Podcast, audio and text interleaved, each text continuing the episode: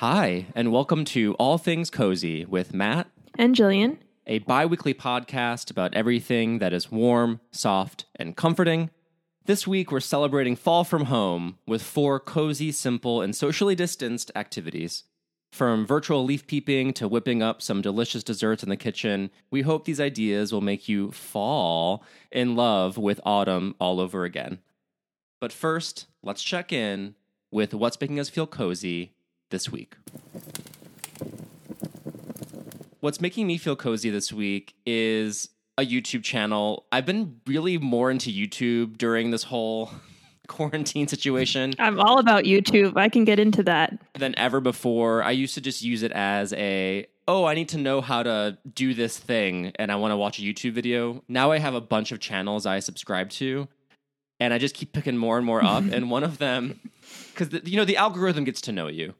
Oh, it does. I think you at I think I had was watching YouTube through our All Things Cozy account accidentally, and you were like, "Why is there an old clip from Regis and Kelly on on our page, our YouTube page, or our search page, or something like that?" So it does it it shades you. It shows you every all your embarrassing clips that you watch. I'm just watching clips of The View. I'm bouncing around here, watch old Dido videos. It's really really shows who you are as a person. So.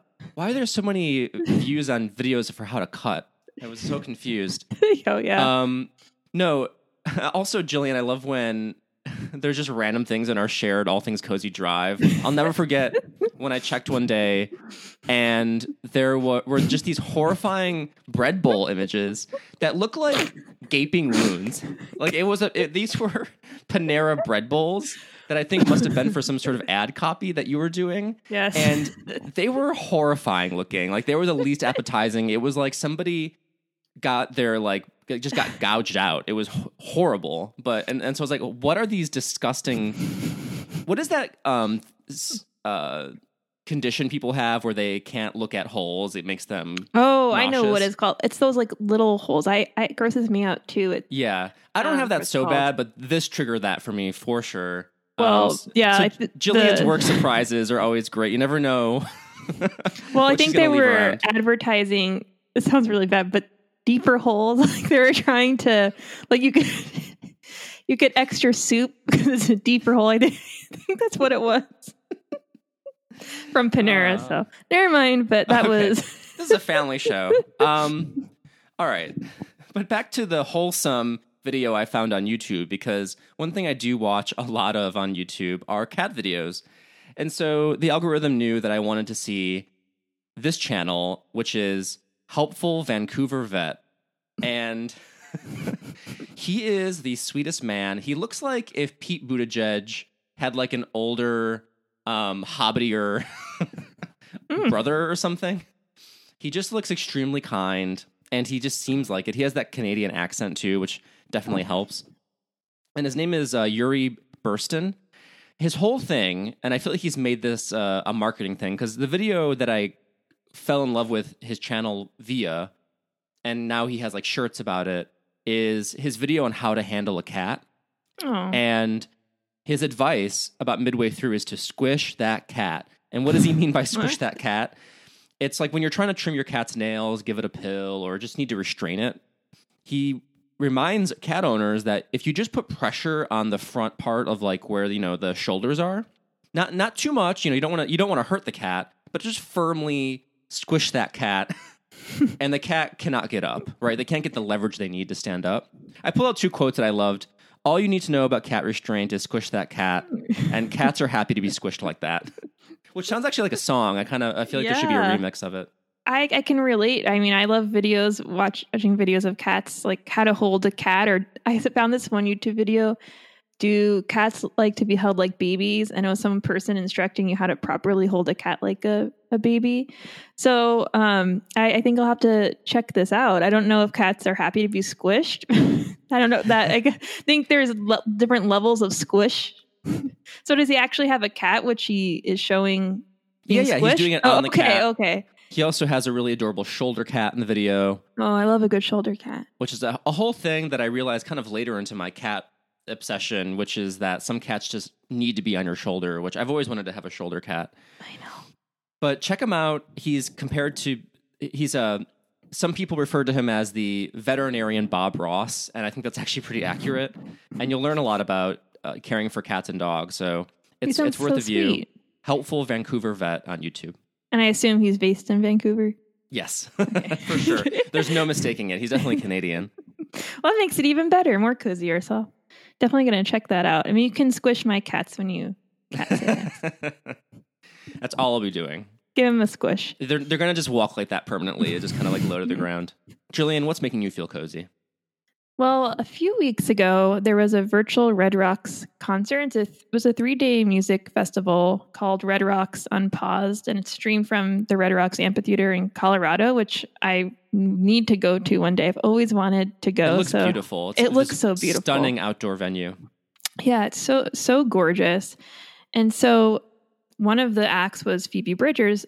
She was opening, I forgot who she was opening for, and it was at least, I would say, probably about maybe an hour, at least forty-five minutes. And she was just playing out there in the Red Rocks, and it was really beautiful because it was at night. And so they had all these different lights reflecting on the Red Rocks, and they would change. What I didn't know was that you could vote for the lights to change. So uh, all these little neat things that you can do as a viewer from home. So you can vote on the encore, which also I didn't know.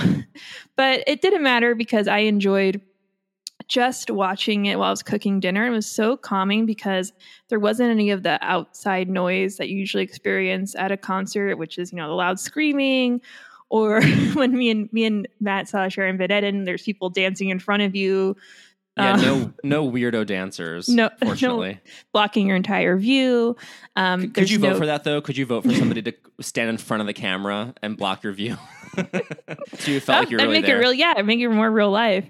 I should suggest that. So there was, yeah, there was lots of calming things about it, and I think one of the biggest calming thing for me was after the song would end, there would be no applause. And some might say that would be eerie, I think, as one review wrote, but I didn't find it eerie. I thought found it really nice and just gentle and easy. Sometimes when I go to a live concert, I do feel anxious, especially if it's not a band that I'm familiar with or I'm going with a friend. It's like super loud and I feel crowded, and then you know, everyone's screaming or chanting, what have you. But the only thing, fan interaction that I had was there's the emoticons. So, you know, when you're like on a Facebook Live or something and all those emojis are flying up. Yes. And yes. So there, this was the same thing. And at first I was really annoyed by it, but I guess it was nice to see the little smiley faces pop popping up. Um, but I also don't understand that because it's not like I'm keeping track of the smiley faces as I'm watching the show. But you know what I mean? It is interesting. Like, who is that for? Is it for yeah. the viewer? Because it's actually making it a little harder to see the video. Is it for the person streaming it so they can see how much they're loved? I guess that would be it. But the performers can't see that. So I don't yeah, know if it really fit that particular weird. application. Yeah, you could also type messages and they would appear on the, the Red Rocks. So I also, which I miss, but I guess that's because there's different angles from which you could watch the show. I should have read into the tech side of it, but maybe that would have kind of hampered the experience because it is nice just to watch it without worrying about all those different things. Like what angle? I'm getting a bird's view. Oh, I got to send a yeah. message on the Red Rocks. I, I just enjoyed watching the concert, and it was, really did improve my mood that night. I was making dinner, and just as I was eating, the concert wrapped up, and it was really fun and sweet.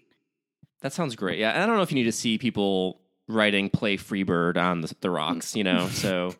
Yeah. I think they were trying to make it, you know, very twenty twenty. You can write little messages on the rocks, but we don't need any messages on the Red Rocks. The Red Rocks are beautiful.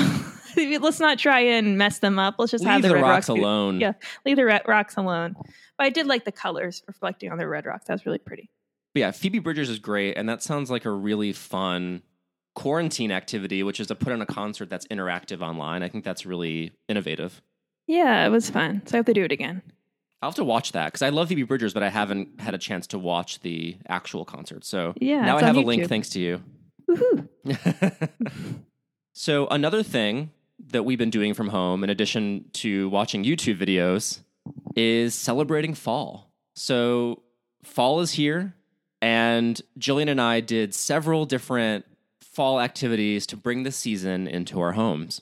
So there are four things that we did, four main areas um, of fall celebration that we're going to discuss in terms of how you can really feel like fall is happening. The first is fall dessert recipes. Then we'll talk about some hard ciders for partying at home in the fall. We each made a fall wreath, which we're really excited to talk about.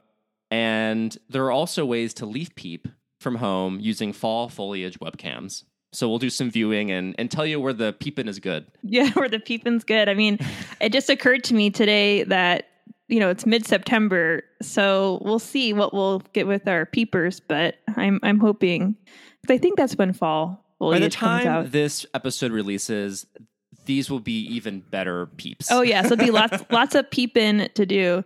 Also realize I'm probably been, in, been inside for too long. I wrote, uh, instead of leaf... L E E F leaf, leaf peeping.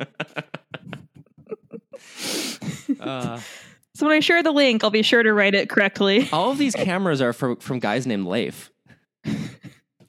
Um, okay. Does that joke work spoken? Probably not. Anyway, let's start with talking about our fall dessert recipes. Jillian, what did you cook up in the kitchen to bring the fall into your home? Well, I went with uh, delicious, sorry, delicious, that's how I pronounce it, delicious. Delish. Delish is, with, well, what, what's with the apostrophe? Oh, yeah. Was, Wait, is this, is this person named Delish? No, it's the Donna website. Donna Delish is pumpkin crisp. No, it's the website, Delish is. I don't oh, know how to say like, possessive. Yeah, Delish. I would say the the pumpkin crisp recipe by Delish. Yeah, that would just make it easier. Okay. It does sound, you put that possessive like. Del- yeah. Del- Delicious pumpkin crisp. That would be my fancy. I did try. I tried to say it, but it sounds so weird. Delicious is pumpkin crisp. Okay. Uh, many oh, one Lord. of the many ways that the English language fails us. I know. All right. So I made a pumpkin crisp by Delish, that popular cooking website. It said it was supposed to be easy, so that's what attracted me to it. So you start out with a pumpkin puree mix, and you, you know, include your heavy cream, your eggs, vanilla extract, a pinch of salt, and you mix it all up, and then you pour it into a prepared pan that's already greased. Then the next step is to make the actual crisp, which is what I found personally to be the most difficult part. Well, also, let me just go back a little bit and mention that I don't have a skillet. I don't know if it's just me, but I feel like skillet is a a rich man's device. I, I just have a like a, a glass baking dish. Matt, do you have a skillet? I don't have a skillet. I associate skillets with like country cooking, so yeah. I don't. I don't I don't know that I can see them as like a bougie thing, but um, it's just more that I don't have one. And because I'm not that handy in the kitchen, although I'm becoming steadily better at it because we've been cooking way more as a result of the pandemic. Yeah. I also only have pretty much like my glass casserole yeah, exactly. dishes and my frying pans, et cetera. Yeah, the bare, the bare minimum. And I think I got to elevate that and get a skillet into my life, because also I, when I was making this, I had I was imagining Dave White following me around the kitchen, or our, our dear friend who's an excellent chef, and just, you know, tisk tisking as I was pouring my um my pumpkin puree into my glass. That's so funny because I always think of that too. Like I imagine the whole time I was making my recipe, I'm like, Dave would hate this. he would he would he would find thirty things wrong with how I'm doing this right now. Yeah, so I don't have a skillet. So like you said, it's more for country cooking, but I've never met um a contemporary of mine that has a skillet in their kitchen, but that's neither here nor there. So once you have your pumpkin puree blended and whatnot in the prepared pan, then you have to pulse together your flour, brown sugar, and salt to mix it all in. There's no clumps. And then you have to cut cubes of butter. So this is another tricky thing for me, because how do you, how in the heck do you measure cubes of butter? I was just eye and eyeballing it. And then once you have your cubes of butter, you combine it with your sugar and flour, and then you pulse it until it's like a crummy mixture. And then you have to roll it into tiny little balls the size of a teaspoon, I believe, which was difficult because it takes a long time to make little teaspoon balls, and then you have to drop it on top of the pumpkin puree. And what was a little bit alarming to me was I would drop the ball in and it would just sink. I thought I was supposed to sit at the top, but that I guess doesn't make any sense because there's gravity and it would go down. But so maybe I was, it was too I was hot. Alarmed. Maybe you should put it after it's cooler.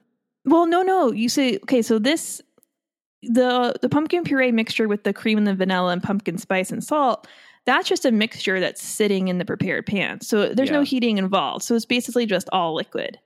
So you have to have enough little balls so it covers your pan and mixture. So you're just plopping it on top. But I think because the glass dishware is, it's um denser and it's there's more room. It's not like a skillet where maybe it's like you're throwing toppings on it. Mm, so it okay. just sunk to the bottom. I see. Sounds a little alarming. So then I got a little frustrated. And so then I, w- I was just making the bigger balls. I was plopping, plopping it in. And I didn't feel like making little balls, but that's neither here nor there. And then I had my, um, God, another thing I can't pronounce. It's, it's pecans, right?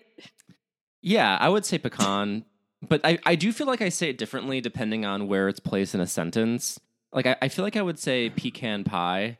Mm. But I would say if I were like given the word isolated, I would say pecan. So I, I don't think I internally have decided how I want to say that word. Okay, well, I'll so I think it's o- I think it's okay that if you, I, I think there's an argument for both. Okay, so then you have to blend your pecans, and you you know sprinkle that on top after you put your little your little balls on top of your pumpkin puree mixture. And so once once everything is set, you just bake it for forty to forty-five minutes. Um, I did an extra forty because it just wasn't it just wasn't working. It was so oh, an soupy. Hour bake time on that. It wasn't soup. It was just soupy. But once it came out, it was it's pretty good. I put two scoops of vanilla ice cream on top of it, which I think made it. And it was way too sweet for me. Um, the five-star food critic I live with said it was not sugary enough. So, you know, I guess it's up to your your taste, personal taste buds, but had a great pumpkin flavor. I think it was a great idea to add the vanilla extract and the pumpkin pie spice. And then it, the the pecans was a lovely addition because it had that nice crunch. My only thing is, I wish I had the skillet because I think it would be a lot more crunchier and more cakey and not as gooey because I don't think it's supposed to be so gooey. And I really wasn't feeling the crisp action because I think I think the balls just molded in with the puree.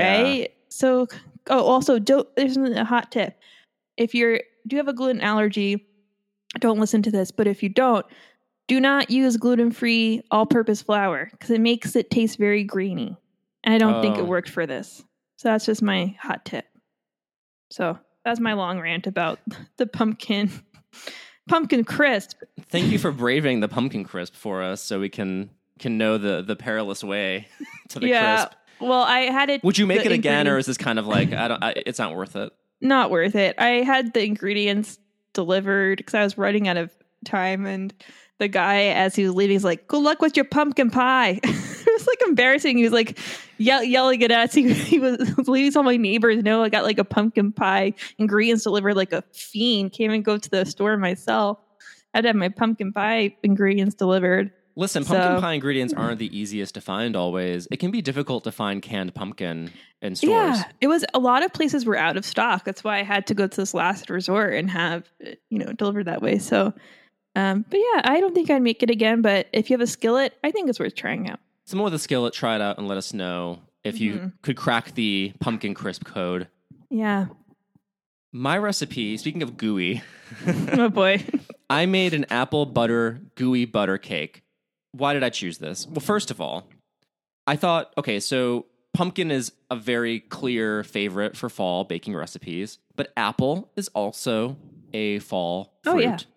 And I wanted to try something... Um, a little off the pumpkin path. Also, my husband's from Saint Louis, and in Saint Louis, there's a delicacy known far and wide, everyone loves it, called gooey butter cake. Mm. Every time we're in Saint Louis, we enjoy it, but we've never made our own. So we As I said in our last episode, we've been doing more rhubarb recipes. Like, we're kind of in a rhubarb rut, but like in a good way. It's been tasty. So we knew we wanted to make rhubarb gooey butter cake, but I thought for the sake of the show, I would make a fall version of it with apple butter. Ooh, sounds good. And plus, any recipe with the word butter twice is going to be good. So oh, yeah, I, I didn't realize that. Apple butter, gooey butter. So I used the recipe from uh, the blog Homemade in the Kitchen from Carla Cardello. Essentially, a gooey butter cake has two halves of it. There's the bottom layer, which is cake. In fact, most recipes that we found just use cake mix that you hmm. would find from like Betty Crocker or Pillsbury or whatever. It's it's almost, I, I didn't find any recipe actually, aside from the one I used, that suggested a scratch cake base. Well, that sounds better to me. I'd rather have a, that stuff taken care of. I know, right? So I, I didn't have it taken care of. You decided to go from scratch? Yeah, it's not. I mean, it's not a big deal. It's just, you know, the, the flour and the sugar and the baking powder. I guess you're right. It's it's not it's not really anything. So you have that bottom layer of cake, and then you have the filling layer with whatever the heck you want. In this case, it was going to be apple butter, which is nice and spicy, a little sweet, very fall flavor. So I made the, the cake layer, and then you put that in your pan, and then you make your filling layer. It's so simple, Jillian. So all that's in that, the apple butter part of it, and it's so fluffy and light. Oh my goodness. That sounds so good. Delicious. It's powdered sugar, apple butter, nutmeg, and cinnamon. But how do you make the apple butter? The apple butter comes in a can.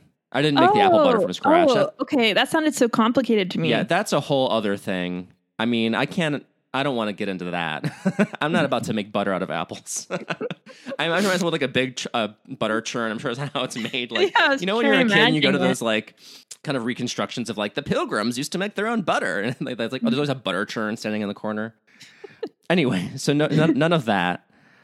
Yeah. So, I mean, the, the, the filling, oh, I forgot the most impar- important part of the filling though.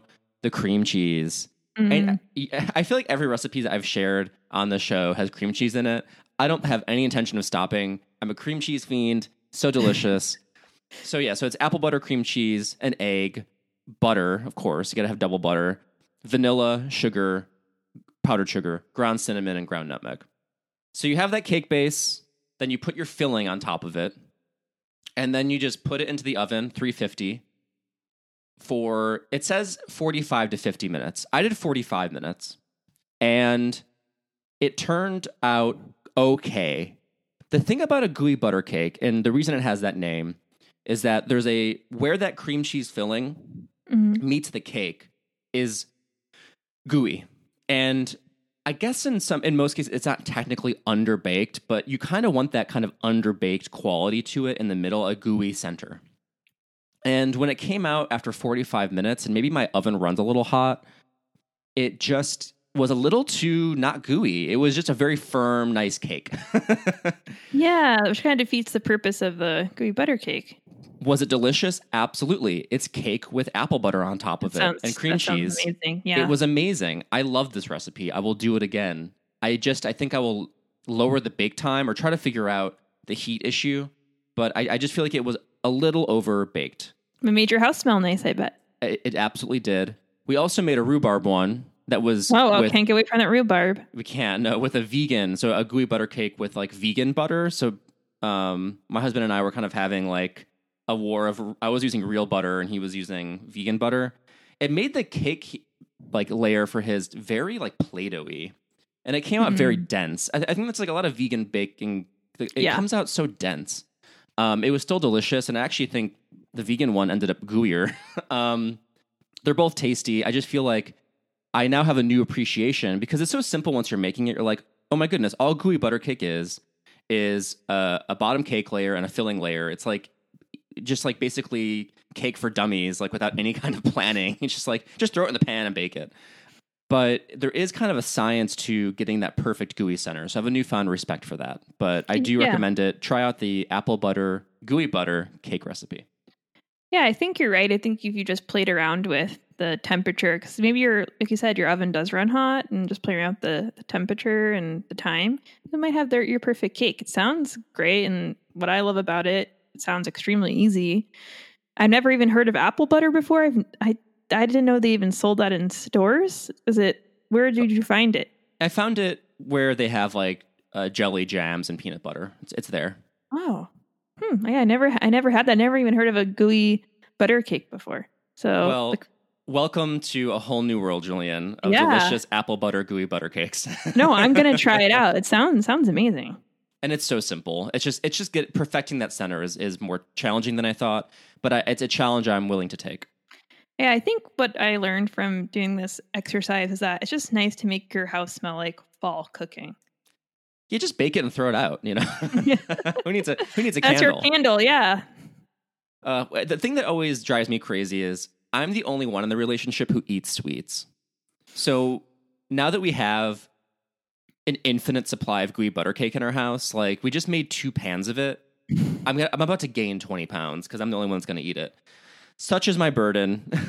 yeah. Yeah. I hate, I really don't like sweet stuff. I think that was one of the things about the pumpkin crisp. When I was pouring the sugar in, I was wincing. I was like, oh, God, this is a lot of um, sugar. But I think there's a sweet tooth person in every relationship because Jay is a big sweet tooth. As I, as I said, it wasn't sweet enough. Which, woo, very well, sweet. Yeah, you know what? I, I think that it's always good just to try the recipe as it is first. Mm-hmm. And then I find in most cases, I will dial back the sugar because yeah. usually there's too That's much. A lot, yeah. So next we have some recommendations for some beverages you can use to wash down your fall dessert. And what better to end the evening with another sugary um, beverage, which is hard cider. J- Jillian first brought this list to us from best products dot com about the best hard ciders. I, I, I bring it up, Jillian, because it's so funny because I was looking at it and it's like, I just feel like the writer, like she just loves rosé. So every other item is try this rosé hard cider, try this hard uh, rosé hard cider. It's like, we get it. You like rosé, but not every great hard cider is r- rosé uh, themed. Although I did try one. Well, rosé is having a moment. Um, it's also really hard to find cider, ciders. Well, if we recommend one, you know, they're a lot of the times they're locally yeah. based. And so that's also a difficulty. And since it's getting into fall, the ciders that I wanted to try were sold out for weeks. So it's it's one of those things. You really have to search wide and far for a good cider. That's at least my personal opinion. Yeah, I mean, when I think of sort of the mass market ciders, I always think of Angry Orchard. Yes. We're not going to talk about Angry Orchard because you have it, you've tried it. Another one is Strongbow, which I think is pretty popular, especially in the U K. That I wouldn't say that's a fancy cider by any means. Not that the ones I had. I don't know if how fancy ciders really can get anyway. So I tried two. I tried the Ace Joker dry apple craft cider. I picked it because it's California based. They're in Sonoma. And the thing is, is that it's not cozy in the sense that the Joker label no. is terrifying. Like, I just hate it. And I have, I don't understand what marketing person was like, this is a great logo for this. It really represents cider. Because I know exactly what you're talking about. I think a lot of bros like cider. I think it's kind of really? not. Yeah, it's not as discussed in the mainstream media. But um, yeah, I I, th- I think there is like a a rootin' tootin' cider crew that oh I, out I, there, and they love their Ace Joker. We've well, uh, got to do some reporting on that. Dry apple craft cider. The label's not cozy, but it is decent cider. It's very crisp. It's uh, very champagne-like, I would say, very effervescent. So I, I wouldn't not recommend it. It was fine. I wouldn't say I was over the moon um, on it. I did actually like the rosé apple cider I had, which was by Stem Ciders. Mm-hmm. It was, it's called Off Dry. I don't know what that. I don't know how you can be I, off dry. I don't know what that means. Uh, this this company is based in Denver, Colorado. I actually, to sound like the author of that article you shared, I really liked the rosé cider. It was very light and refreshing. Ciders are prone to being sickly sweet. Yep. Um, and so I think this one did a better job of being effervescent and light and not too sweet, kind of drier, although I guess it's off dry. I don't know what that means. But anyway, it was good. But in either case, I could only do one glass of cider at a time. I, in general, I find cider to be just a little too cloying, but I do like one glass of it. It does feel very autumnal. Yeah, that's one of those things about ciders, because they're so seasonal and you want to have a lot to enjoy the season with. But unfortunately, it's just drinking a glass of sugar. That's basically what you're doing. And I, when I was trying out this cider, my cider, which is the Smith and Forge hard cider, I did not look at the back of the sugar content because I knew that I would just, it would, it just ruined the experience knowing how much sugar is in there. Um, so mine was way too sweet, but I will say that it was refreshing. I did have a distinct apple taste, because sometimes ciders, even though there should be apple ciders, hard ciders, they don't have that fruit taste that you're you're wanting and looking for. It just tastes like you're drinking sh- um, watery sugar. So that was what's going for it. Unfortunately, little carbonation. I like my ciders have like a teensy bit of carbonation, and this was just completely flat. Oh, that's a so bummer. I didn't like that. Yeah, so it was like very syrupy. And they're it's made in Tennessee, by the way, and the company launched in two thousand fourteen. And I thought it was kind of weird, their slogan. Well, it's not their slogan, but it's on their about page. And I said, in twelve and sixteen ounce cans, along with twelve ounce bottles, your biceps will express their gratitude. So maybe, like you said, Matt, they are marketing towards that. The bros out there who are going for their hard cider. Yeah, they're they're um, lifting with their cider. Yeah, that was like a weird like thing to have on your about page. But um, so I would not have this again. But the positive side is that I, I believe it's distributed widely, because I got it at Safeway. So there's a lot of Safeways around. And you perhaps try it. Maybe if you like sweet ciders. And if you don't, I have some other recommendations that I usually go to when I want some cider. So Tin City's Rosé Cider, Paso Robles, and then Golden State Cider, Mighty Dry from Sonoma. Those two are not sweet, and I can have multiple cans of it. Really good. And then I really wanted to try the Stormalong Cider, which is based in Massachusetts, but they were sold out at my local store. So if you're in the, the East Coast, and Stormalong Cider has awesome reviews, so I might check that out.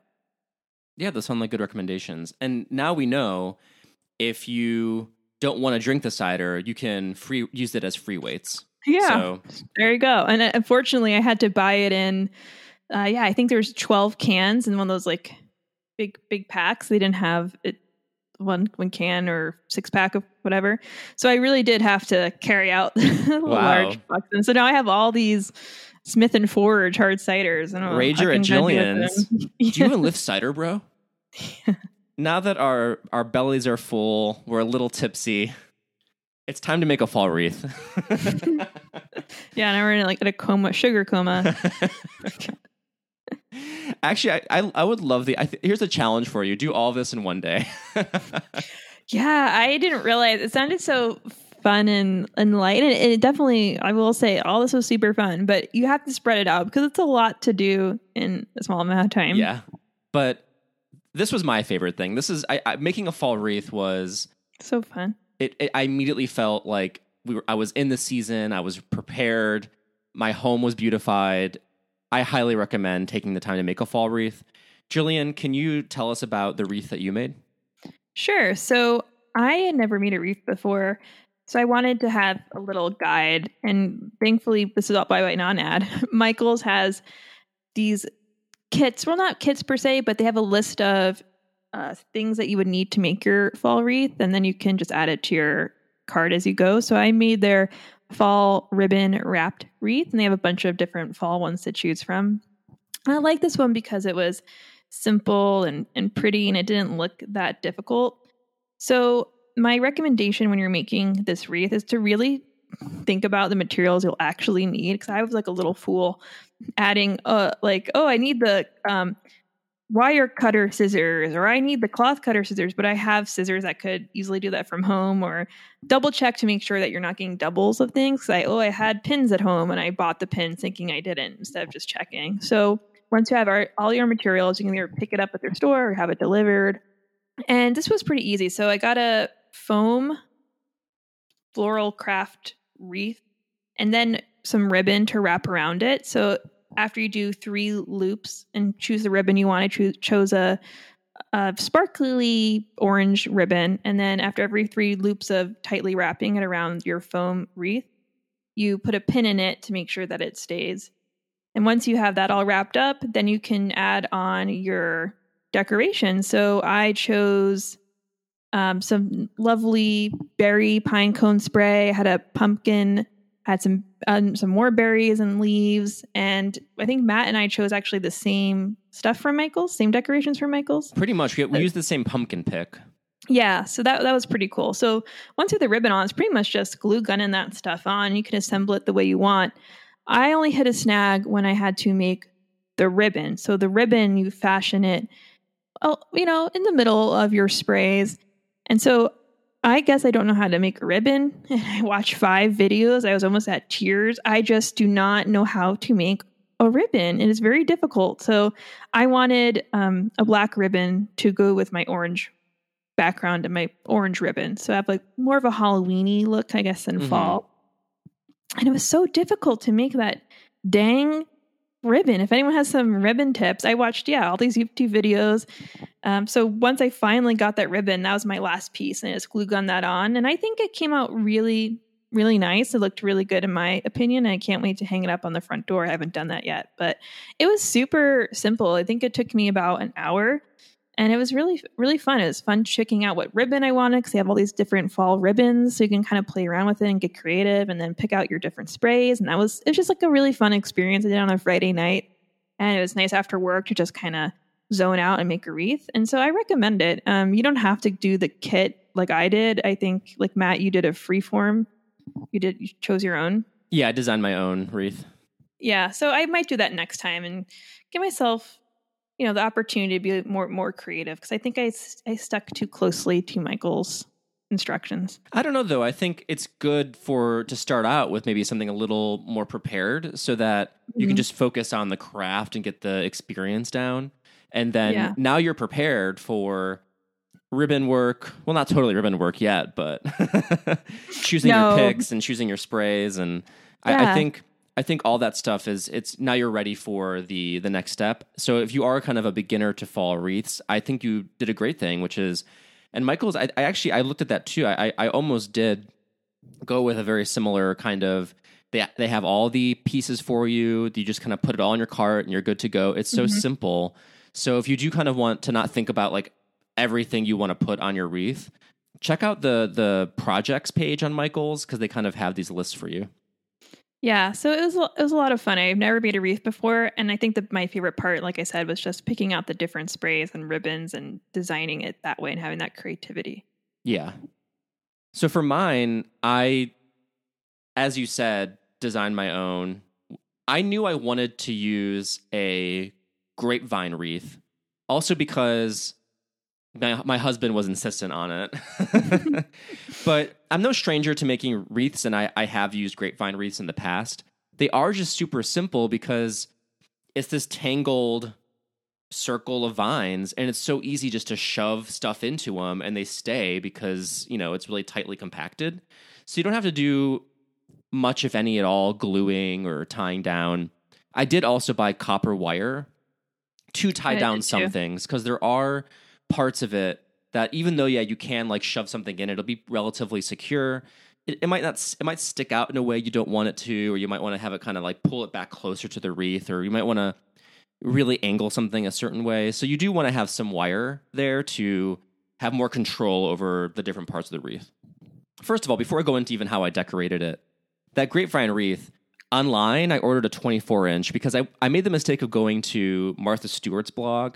Oh, and boy. I was like, what's a what's a normal size wreath for a door? Because measurements elude me.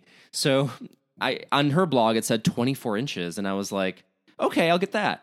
I show up to Michael's to pick up my order, because I ordered it all online. I just wanted to pick up and get out of there, because like right, every time I go out of that apartment now, it feels like contagion. So I just want to be in and out.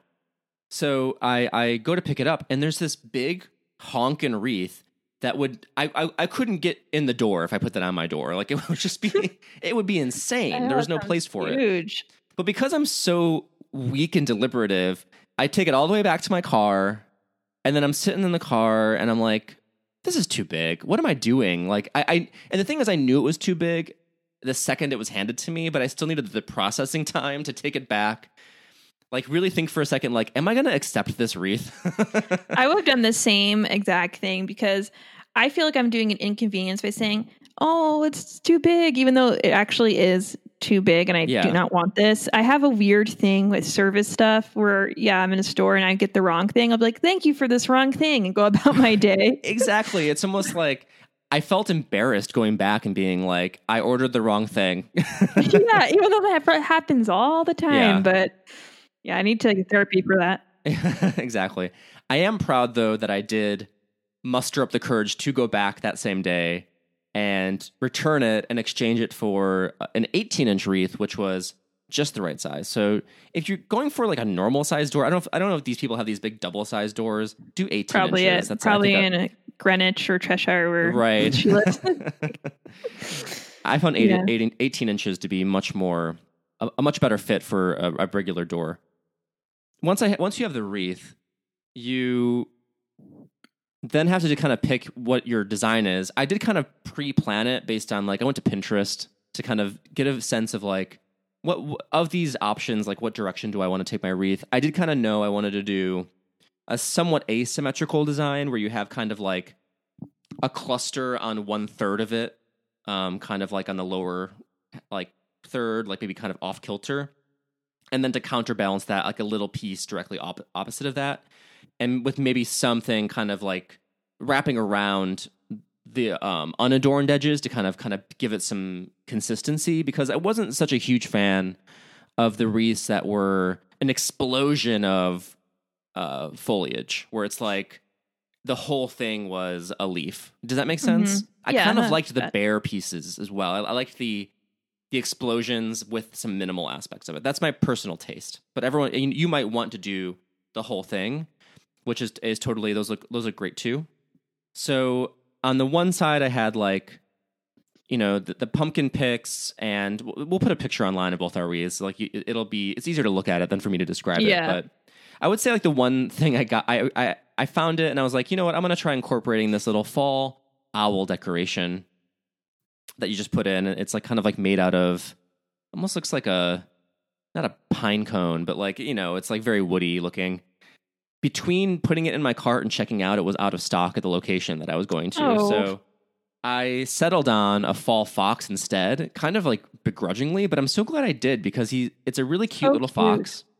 The fox is sitting in the center of the bottom arrangement.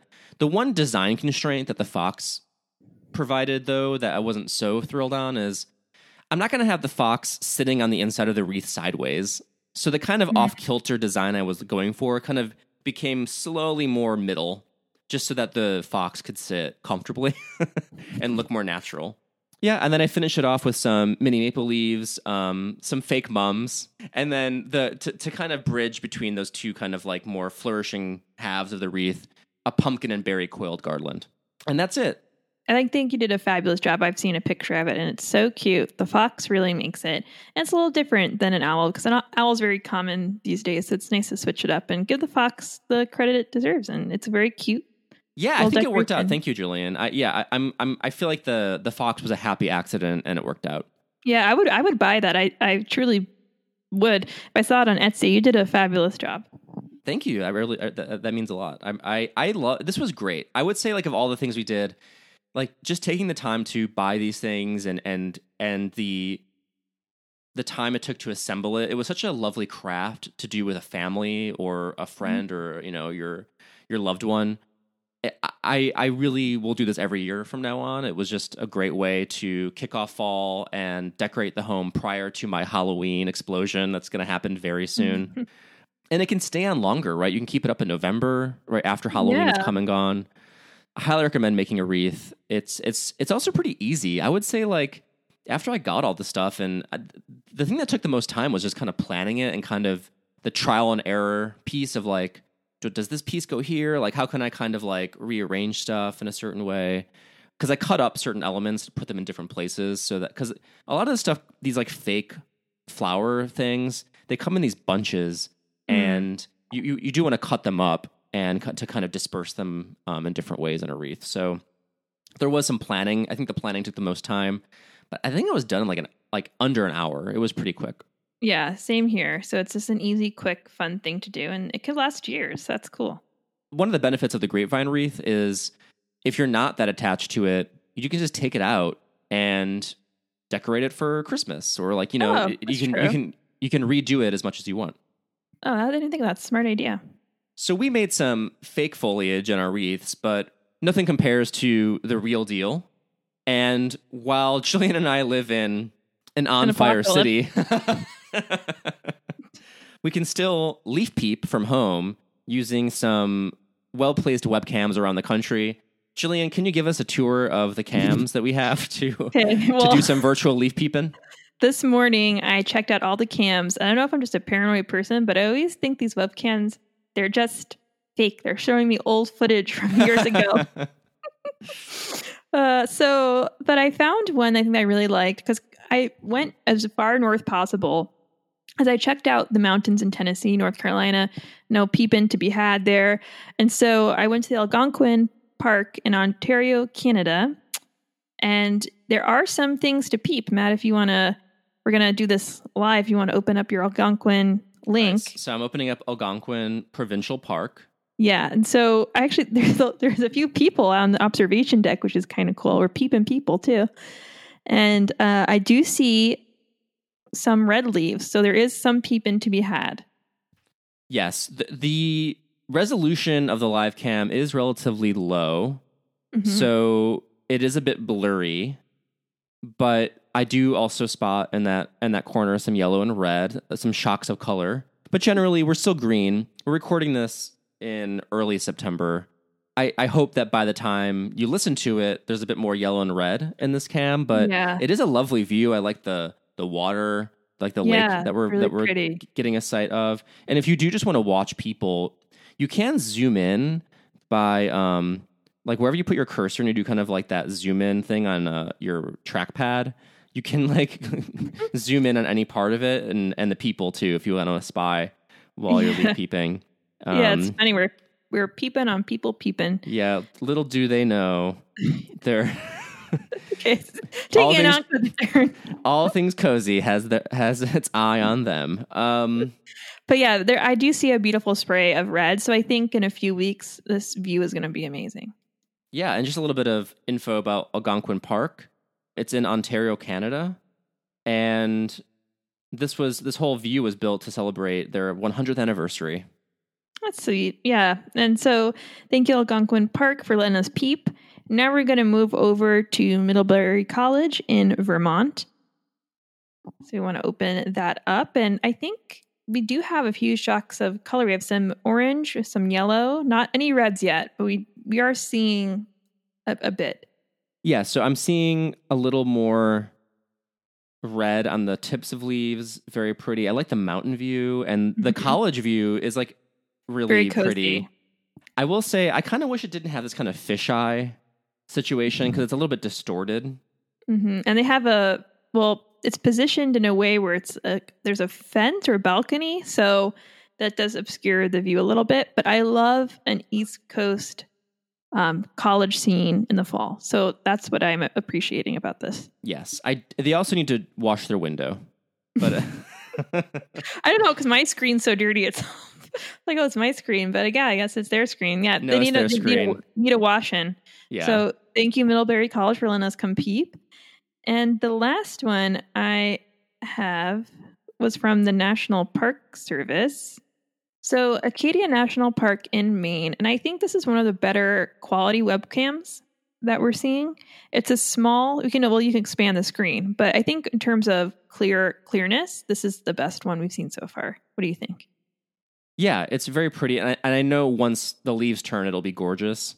Mm-hmm. I do think I liked the interest of the people also peeping in the Algonquin Park one. Because this is such a beautiful landscape, but it's so still. There's a part of me that feels like it's just a picture. It's not. A, it's not a live that, cam. I, I know that's what's kind of making me nervous. I I always think I'm being fooled with these quote unquote webcams, but I'm hoping this is real. So maybe we should take a screenshot and then compare it for yeah. people who look. But it's supposed to be from McFarland Hill, so no. I love the idea of us just watching a single static image for an hour. I know. Yeah, but I think the one, the Algonquin Park is probably your best bet just because it's in Canada, so the leaves are going to change more quickly up there. There's people on the observation deck, so and it blinks live, so that might just be some fake thing they threw in there to trick us, but it gives me a little bit more hope that it is an actual live webcam, and you can see people walking, enjoying the view, which is cozy, so it feels like you're there. And the leaves are already changing there, so that's good. Yeah, these are really cute little webcams. They're worth checking out. Put them on while you're making your autumn wreath, and you can oh, kind of feel like you're in nature while you beautify your home for the fall season. Mm-hmm. So now that we've brought fall into our home and we're ready for the the autumn season, let's settle in to our soothing sounds.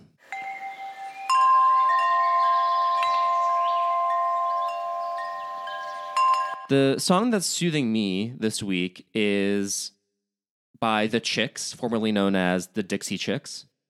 They have a new album out called Gaslighter. Most of the album is Natalie Maines absolutely ripping into her ex-husband. But I want to highlight this song called Juliana Calm Down, which is a song dedicated to their daughters about how to handle heartbreak. Mm-hmm. So let's take a listen to Juliana Calm Down by the Chicks. I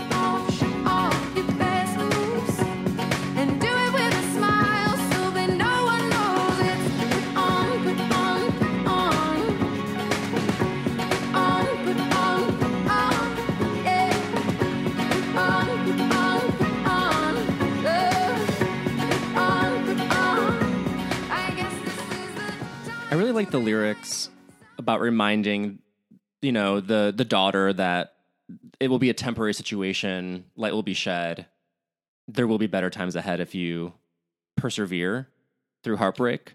And I just, I don't know, it's a simple message. It's, it's, I would say it's one of the more upbeat and empowering songs. I mean, there's a lot of empowering songs on the album, um, actually, but I feel like this one does it without centering an evil man.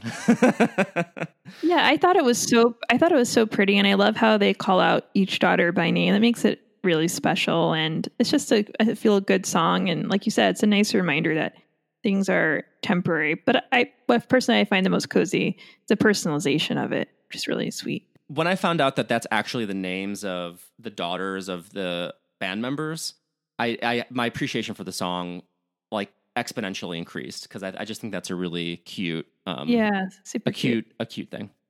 Jillian, what song is soothing you this week? Well, mine's an oldie. I've done a lot of new ones, so I think I can go back a little bit. This is Harvest Moon by Neil Young. It was released in nineteen ninety-two from the album the same name. And I didn't know this, but the reason why he made the Harvest Moon album was because he, as he told Uh, Mojo Magazine, he didn't want to hear any loud sounds anymore, and it's a definitely a, a, a quiet, sweet love song. And I didn't know that he had developed a hearing condition, which makes everything sound like it's the volume's turned way up. So this was a creative way for him to, yes, yeah, help his affliction and, and soothe him. And I found out this, found this song. I actually never heard it before because Holly Miranda did a beautiful uh, cover in uh, September, early September of it. So, and then I checked out the original song. I really love the original. So let's listen to Harvest Moon by Neil Young. Because I'm still in love with you, I want to see you dance again. Because I'm still in love with you. On this harvest moon. That's a cozy masterpiece of a song. Yeah, and the, the music video is super zany, but um... I love the music video. I couldn't take my eyes off. My favorite part is where the the guy sweeping the guy sweeping the ground to the way that that kind of cymbal thing. I don't know. I'm sorry. I don't know what that's called, where they kind of like sweep the cymbal with the, the brush. I, is it brushing the cymbal? I don't know. But yeah. um, to make that sound. And then he's sweeping the floor to it, but it's the floor outside. He's like sweeping the pavement. It's just for the camera. And then he like checks and looks at the camera to see like, did you get the shot? And it's just all these people dancing in a bar. It's really sweet. I, I it love the video sweet. And I love the song. Yeah, it's it's a super sweet song. It's so gentle, and it's, you know, appropriate. Harvest Moon is coming up on October first, so I thought it would be nice to share. But yeah, it's just a really cozy, cozy thing. If you want to watch the insane music video, please do. It's that's the perfect, the perfect song for our Fall From Home episode. Definitely watch the music video. It's actually yeah. not an option. It's assigned by All Things Cozy. Homework for you. That brings us to our candle review. I have the candle this week, and it's a Yankee. Brace yourself. As listeners know, I buy Boney Bunch figurines from Yankee Candle every year. And when I do my kind of Halloween re-up, I will shop around and see what new kind of fall wares they have. Because I really, Yankee um, is primarily what I, what I burn in the fall because of the Boney Bunch thing. So, because usually the Boney Bunch... Uh, figurines from Yankee Candle, they the the candle holders is, is what they are, will go on sale in late August, and so my supply has arrived just in time for this episode. I didn't get any Boney Bunch figures this year, and and I, just to be clear, what those are, those are tea light holders or jar holders that are in these kind of, they're, they're jovial skeletons, right? Um, the theme this year was Asylum, which... Huh. I didn't like it. It's not very cozy. No, it's not. And they did Carnival last year. I don't like clowns for Halloween. It's not mm-hmm. my thing. So I actually haven't bought any Boney Bunch for the last two years. They need to get their act together and go back to their Victorian goofy roots. I liked the ones that had stupid top hats on, like they look like Tim Burton outtakes. That's that's my jam a little bit more. But anyway, I digress. I did buy candles.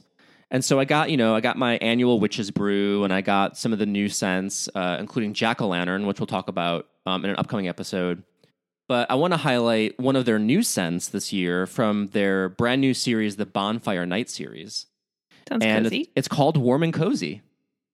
Doesn't get oh, better than that. It doesn't, it does not get better than that. Very appropriate. So the candle is described as a beautiful bonfire night, ends up wrapped up in a soft blanket as you breathe in crisp, fresh notes of cedar, cashmere, and eucalyptus. The top notes are balsam, peppermint, and eucalyptus. Mid notes are cashmere, cedarwood, and golden amber. And the base is patchouli, lit firewood, and musk. And I will say, this is a gorgeous scent. I love this candle. They really capture a fire outside in, in the autumn. The, especially, you smell the lit firewood and the cedarwood way more than you think you would. That's good, because I was kind of worried that the peppermint and eucalyptus would overpower it. No, I think they round it out, but you're really getting mostly that amber and firewood scent. That's awesome, because this is a candle not only that could be used in fall, but also in the summer bonfires, too. Yeah, this is exactly the kind of scent I like in my in my home. I give it a, an enthusiastic wick up. I, I love Warm and Cozy by Yankee Candle. Well, the title is amazing. The, the name, Warm and Cozy. I'm loving, like you said, all these fragrant notes. It sounds it sounds beautiful. Golden amber, uh, the lit firewood sounds so inviting. So I might have to get one on my own. I want to try more of these Bonfire Night series because I like smoky, woody scents, and, and it's a lot of different types of that. So check it out, Yankee Candle. I know they don't need any help. They're a huge company, but uh, I, I do love them still. Um, and this is a great new entry into the Yankee Candle collection. Before we close out, we want to give some shout-outs. Yeah, so I just want to thank everyone for all their sweet birthday wishes. I really felt the love from A T C. A ton of you left comments and gifts and all sweet kinds of notes. So thank you so much. You really made me feel special on my birthday. Thank you. Happy birthday, Julian. Thank you. Getting my, my Virgo on, me and Jonathan Taylor Thomas. We share a birthday, me and Pink. Who else? Uh, David Arquette. All the stars. So, all the stars.